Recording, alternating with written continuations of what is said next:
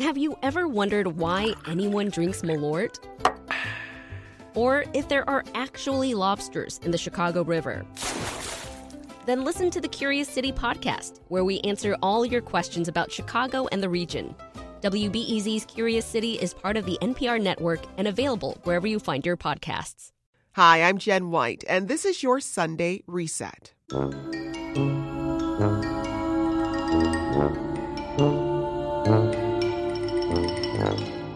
Every day, Caitlin Doughty gets dozens of questions about death in her work as a funeral director. And she says the best questions come from kids. Can I keep my parents' skulls when they die? Could I be buried in the same grave as my hamster? Is it true that people see a white light as they're dying? When they die, will my cat eat my eyeballs? That last question inspired the title of Doughty's new book, Will My Cat Eat My Eyeballs? In this new book, Doughty answers 35 questions from kids about death, dead bodies, and decomposition. The best selling author and mortician joins me now in studio to talk about her book and more. Caitlin, welcome to Reset. Thank you for having me. You got real children for we that. We did. What a high level radio program. well, tell us more about what sent you down this path talking about death through this lens of how kids think about it and ask questions about it? Well, I've talked to adults about death as an advocate for death awareness for years, and I think I've come to the conclusion that it's a conversation that most of us should have had when we are about eight years old and never did. And the conversation we did have was about zombies or was about murder or was about these really awful deaths that is not the normal death for most people in the United States. And so we've never had that conversation. And this was almost my opportunity to go back in time and talk to the inner child of most adults and say, hey, you probably have a lot of questions about the dead body and how it works and what a cremation looks like and what an embalming looks like and what's happening underneath the ground when grandma's in a casket. And these fundamental, almost sciency body questions that we have when we were kids, probably didn't get answers to, and grew up still plaguing us in the back of our minds. What were some of the favorite questions in the book?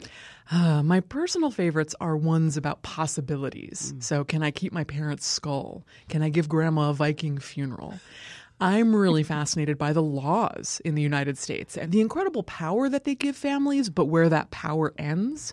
And where the power ends is usually something called abuse of corpse laws, which, uh, you know, laws are never sexy, but those are kind of almost interesting, right, right. you know, versus other like state statutes, abuse of corpse laws, which basically say you can bury someone, you can cremate someone, you can donate them to science, but anything else you do, decapitate them, burn them on a lake, shoot them out of a cannon, becomes something that is no longer acceptable for the public dignity. Hmm.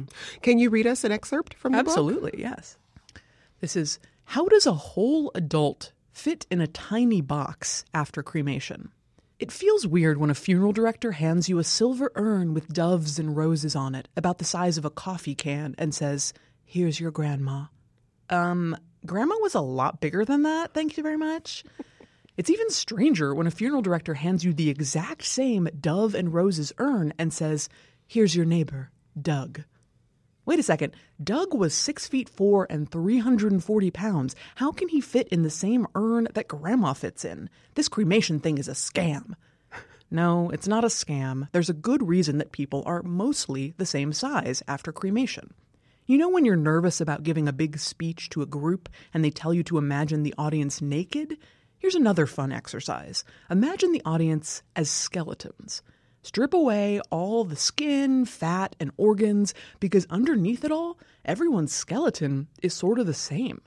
Some folks are taller, of course, some bones are thicker, some people have only one arm, but for the most part, a skeleton is a skeleton. And whether you're holding an urn containing your grandma or your neighbor Doug, it's a ground up skeleton in there. So that is the clearest explanation I've ever heard. Oh, thank you. about cremation. But but it makes me wonder what is it about the way kids think about death and decomposition and what happens to a body, you know, that sends them down these sort of rabbit holes the, you know, into these wild areas. Well, I think it's almost we haven't told them yet how morbid it is to think that way. It's almost like I have no scientific proof of this, but for adults, it's almost like the synapses have withered because we haven't told them it's okay to be curious about death. Yes, go deeply down that road. Because adults, of course, ask profound fantastic questions about death. They ask about afterlife and cross cultural religious practices and fabulous questions, but they're not, hey, okay, I know that bugs eat all the flesh, but why don't they eat the bones? Why is there a skeleton left? And those are the questions that blow my mind open because some of these I didn't even know. Some of these are very, you know, pertinent to what I do as a funeral director, but some of them I was like, you know what? I have to go down that road. My mind has never even gone down that road. What's one of the questions you, you had to do that kind of uh Can you donate on? blood after you die? Can you? You can. I mean, it's they don't they don't encourage it because I think they see living donors as a much steadier source. Like once you can convince a living donor to donate for the rest of their lives, a dead body obviously is you only get one shot to donate that. But yeah, they they started doing um, experiments with Russian dogs in I believe the 1920s. And that started off the understanding that blood is viable for a certain period after death. It occurs to me that part of why these questions don't get answered when we're kids is because we're thinking about death at a time often when we've lost someone who we love. And so it's death, but through the lens of grief. Of course. Yeah. And I think that's the crucial point for children and adults, frankly, is that you cannot wait until a tragic or painful loss has occurred to engage with this in a curious, open way. Because you've almost lost that opportunity once grandmother is actually sitting in front of you in a casket to talk about decomposition or to talk about these more nitty gritty things. So you want to use things like the death of a pet as an opportunity, which can still be incredibly devastating for a family, of course, but it's an opportunity to say, what questions do you have about Mr. Fluffy? What questions do you have about his burial, about where he's going, about how you're feeling? And just let the child know that you are open to those questions. They may not have them right now. It's sort of similar to sex. You may not want to talk about the birds and the bees right now in this car ride to school, Timmy, but I want you to know that when you have those questions, I'm an open book. I'm an honest person. I'm not going to make you feel bad about having them. This is your third book about death now. They're all bestsellers. And your first book was a memoir about lessons you learned working at a crematorium. Your second book explored how other cultures cared for the dead. What what got you fascinated in in this area of study? Death is fascinating. I mean, I have my own personal journey, but I just like to say big plug for death being the source of our creativity and its history and science and literature. It's everything in one is our relationship to our own mortality. So if you're interested in death, go for it. We're here for you to talk about it. But my own journey was that I witnessed a difficult death when I was about eight years old. I was at a local mall and a small child fell over the railing mm. to what I can only assume was their death. It was pretty gruesome. And that really stayed with me. It made the idea of death profoundly hard and scary and dangerous for me. And I think most of our lives are working on things that we had happen to us or in front of us as a child. And so I went to college. I studied medieval history, and I was particularly interested in the late medieval macabre and death traditions in the Middle Ages. And when I was working in San Francisco, I decided I wanted to try and get a job at a crematory. And I really thought that it was going to be something that I did for a year. And 40 years later at a cocktail party, someone would go, Oh, do you know that Caitlin worked at a crematorium? Isn't that a lark? I have really fun British friends, apparently. But I fell in love with it. I fell in love with the funeral industry. And more than that, I fell in love with the possibilities that we're still not exploring in the funeral industry. Uh, what, when you say you fell in love with the funeral industry, what was it about it specifically that, that you fell in love with? I think it was almost, and paradoxically, it was almost the fact that it was an industry that needed so much reform that was still so. I, I was back there cremating bodies only maybe once or twice a week did the family come back and do it with me. Most of the time, I was cremating six people a day entirely by myself. And I was an idiot 23 year old. I didn't know these people. I didn't know their stories. I didn't know their families. Why was I there alone? How did we get to a point where it was this industrial area where I was disposing of bodies? And that really led me to understand the history of the American funeral industry and how systematically we've removed the family from the care of the dead.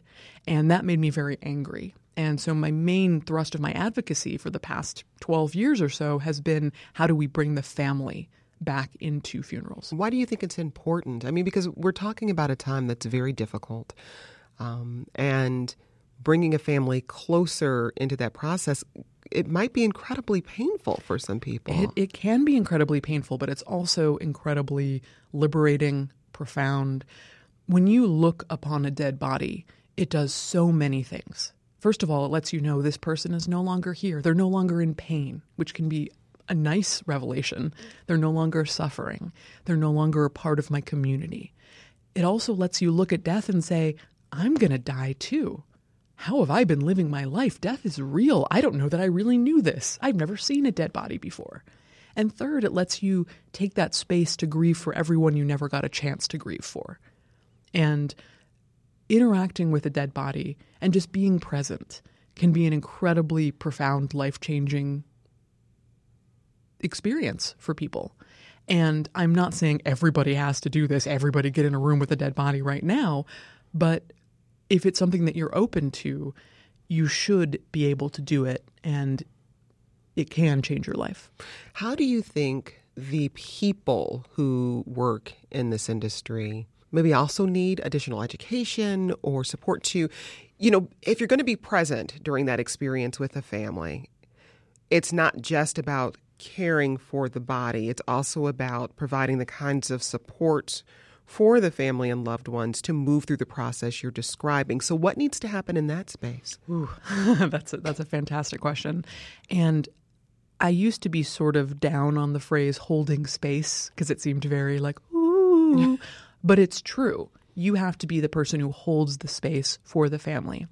And when people ask me, how do you do this work? Doesn't it get to you?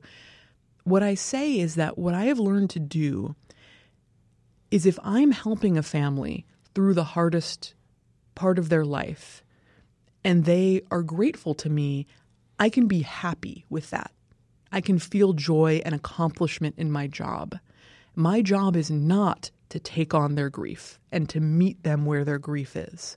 They have family, they have a community, they have people who do that for them. They don't need a funeral director's prime responsibility to be, I am so sad with you.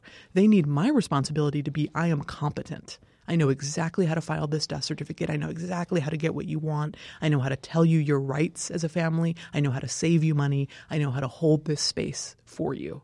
And if I can do that, I can leave at the end of the day feeling good about myself. And we need to transform the idea of the job, I think, as not something that's how sympathetic can you be to the family, because I don't think that's the way to help them the best. Are we seeing a shift in the industry in the way we think about death? Oh, definitely. Yeah, there's a green movement. There's something called the death positive movement that I'm a part of that says, hey, families should know their rights we should be more aware of natural options. We should be more aware of less expensive options. We don't have to, you don't have to embalm.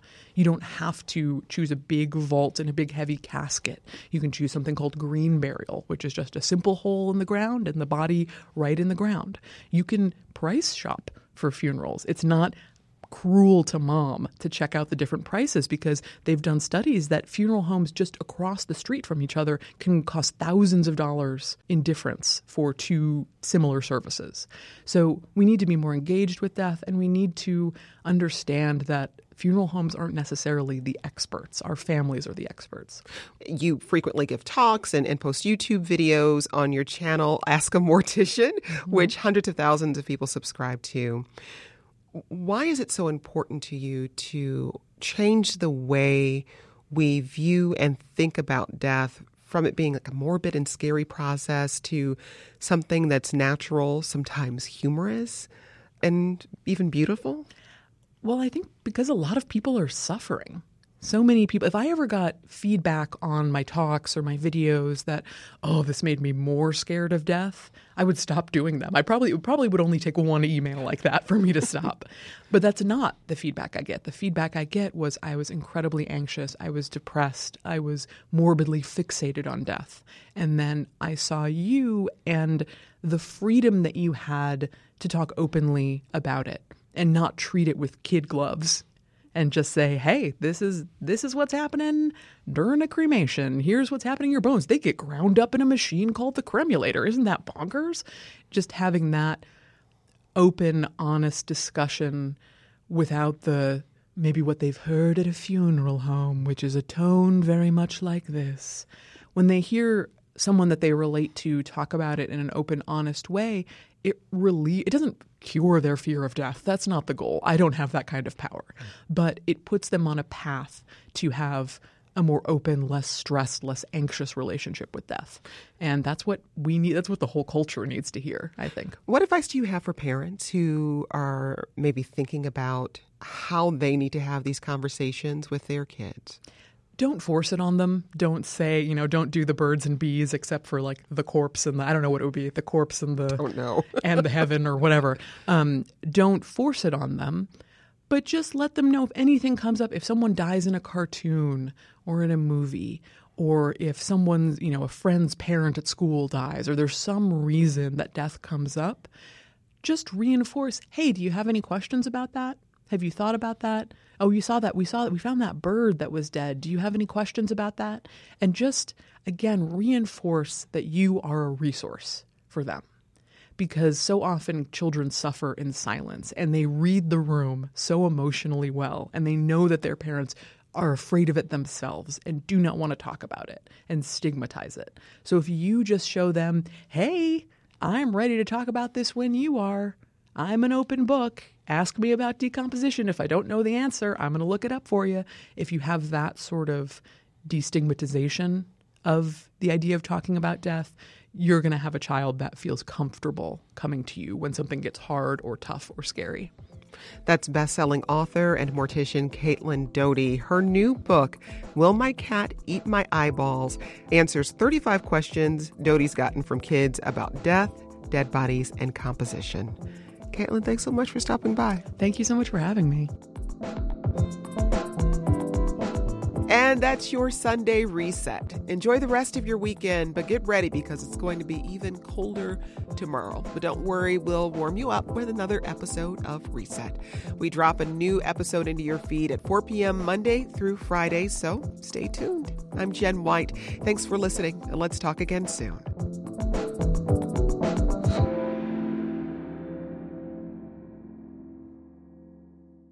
Do you need a break from the news? Well, my friend, Nerdette Podcast is here for you. Our show is all about delight. We laugh about what's happening in pop culture and feature thoughtful interviews with fascinating people.